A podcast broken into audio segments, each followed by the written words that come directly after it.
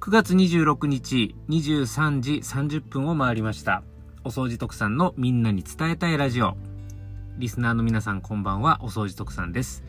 大阪を活動拠点としてハウスクリーニングサービスを提供したり、お掃除や整理整頓などのセミナー講師をしたりしています。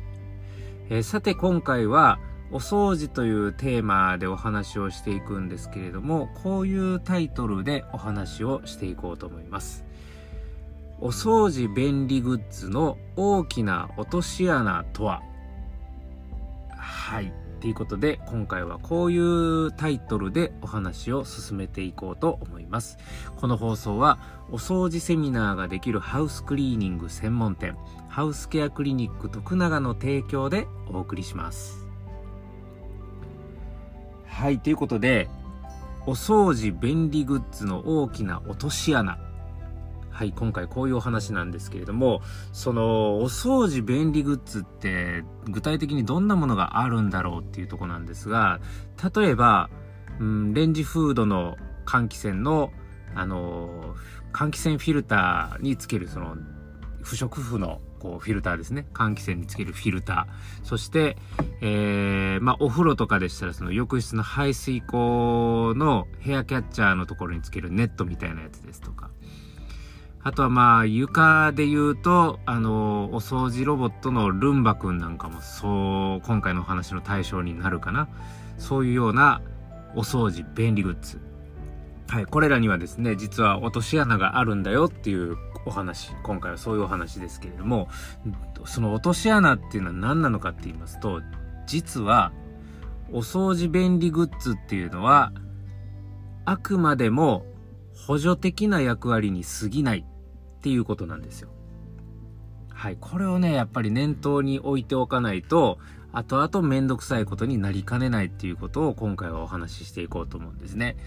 例えば、換気扇のレンジフード、そのレンジフードのね、あのーフィルターのところにつける不織布の、あのーガードフィルターみたいなやつですね。あれ確かに、あのーそのフィルターをつけ、レンジフードフィルターをつけてると、あの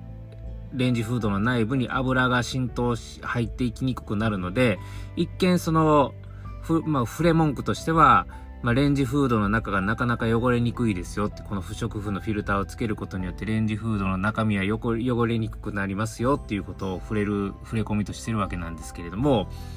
そのフィルターをまめに交換しないことには結局一緒っていう話なんですよね。ここをね、あのー誤解してる方っていうのがやっぱりちらほら見受けられるわけなんです。あの、お掃除便利グッズってものすごく怖い、怖いというかね、まあ大きな罠と言いますか、そんな感じがあって、なんとなくこう、心理的な感覚でね、この便利グッズをつけてたら、ああ、もうこれで安心だ、ああ、もうこれでお掃除はしなくてもいいや、みたいな感覚にどこかなったりとかしません？この感覚をまず捨てないとダメなんです。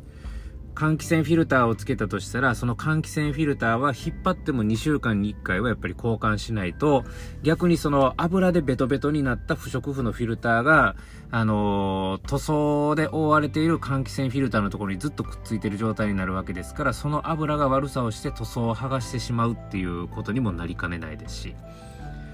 で、えー、例えばその排水口のヘアキャッチャーのネットであっても結局そこに髪の毛が溜まっていくわけですから髪の毛とかあとはそのシャンプーなんかのぬめり気なんかが混ざったりとかするので混ざったそういうあの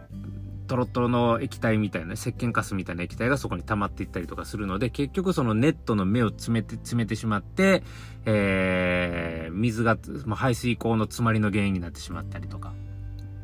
うん。そういうこともあり得るわけですね。で、あのーお掃除ロボットのルンバくんっていうのも、結局もうその自動で床掃除をしてくれてるから、これでもう床掃除はしなくてもいいやっていう感覚についついなりがちなんですけども、絶対それはありえない話で、結局稼働のところまで、あのー綺麗にお掃除をできるわけがない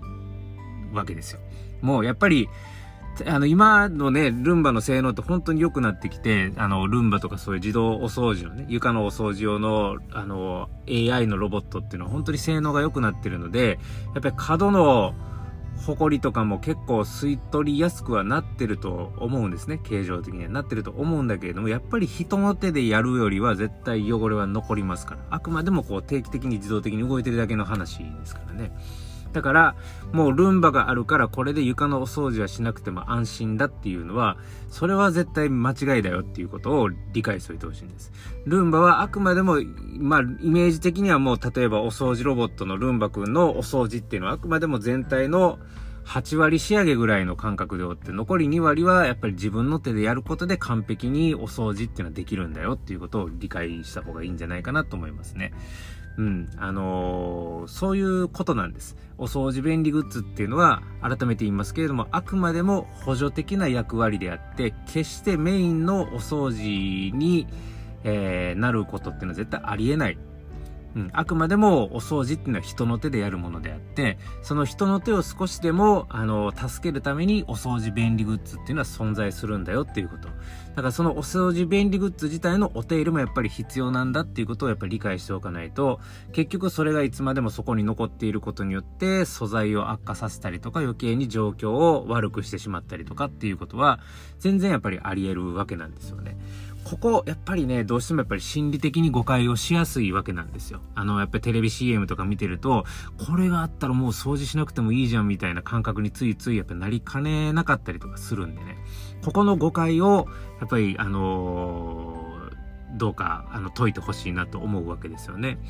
で、その誤解をせずに正しく、やっぱりその補助的な役割なんだよっていうことをちゃんと念頭に置いた上で正しく使えば、それはもう大いに役立ってくれてる、くれると思います。やっぱ普段のお掃除はだいぶ楽になってくるのは間違いないと思うので、ただそれがあるから、もうお掃除はしなくてもいいっていうことには絶対ならない。というお話。はい。ここをね、あの、今日は、えー、ご理解いただきたいなというふうに思います。少しでも皆さんのお耳に残ってくれれば今回のお話嬉しいなと思います。はい。ということで、今回はこれで終わりたいと思います。えー、お掃除特産のみんなに伝えたいラジオは、お掃除というテーマを中心にして皆さんにお伝えしたい内容を収録配信するチャンネルです。よろしければ、フォロー、応援よろしくお願いいたします。えまた、お掃除特産は YouTube や Instagram、Twitter など各種 SNS 動画配信積極的に行っております。えー、ご興味を持っていただけたのなら、こちらの方もフォロー、チャンネル登録、ぜひよろしくお願いいたします。ということで、今回の放送はこれで終わりです。また次回の放送でお会いしましょう。お相手はお掃除特産でした。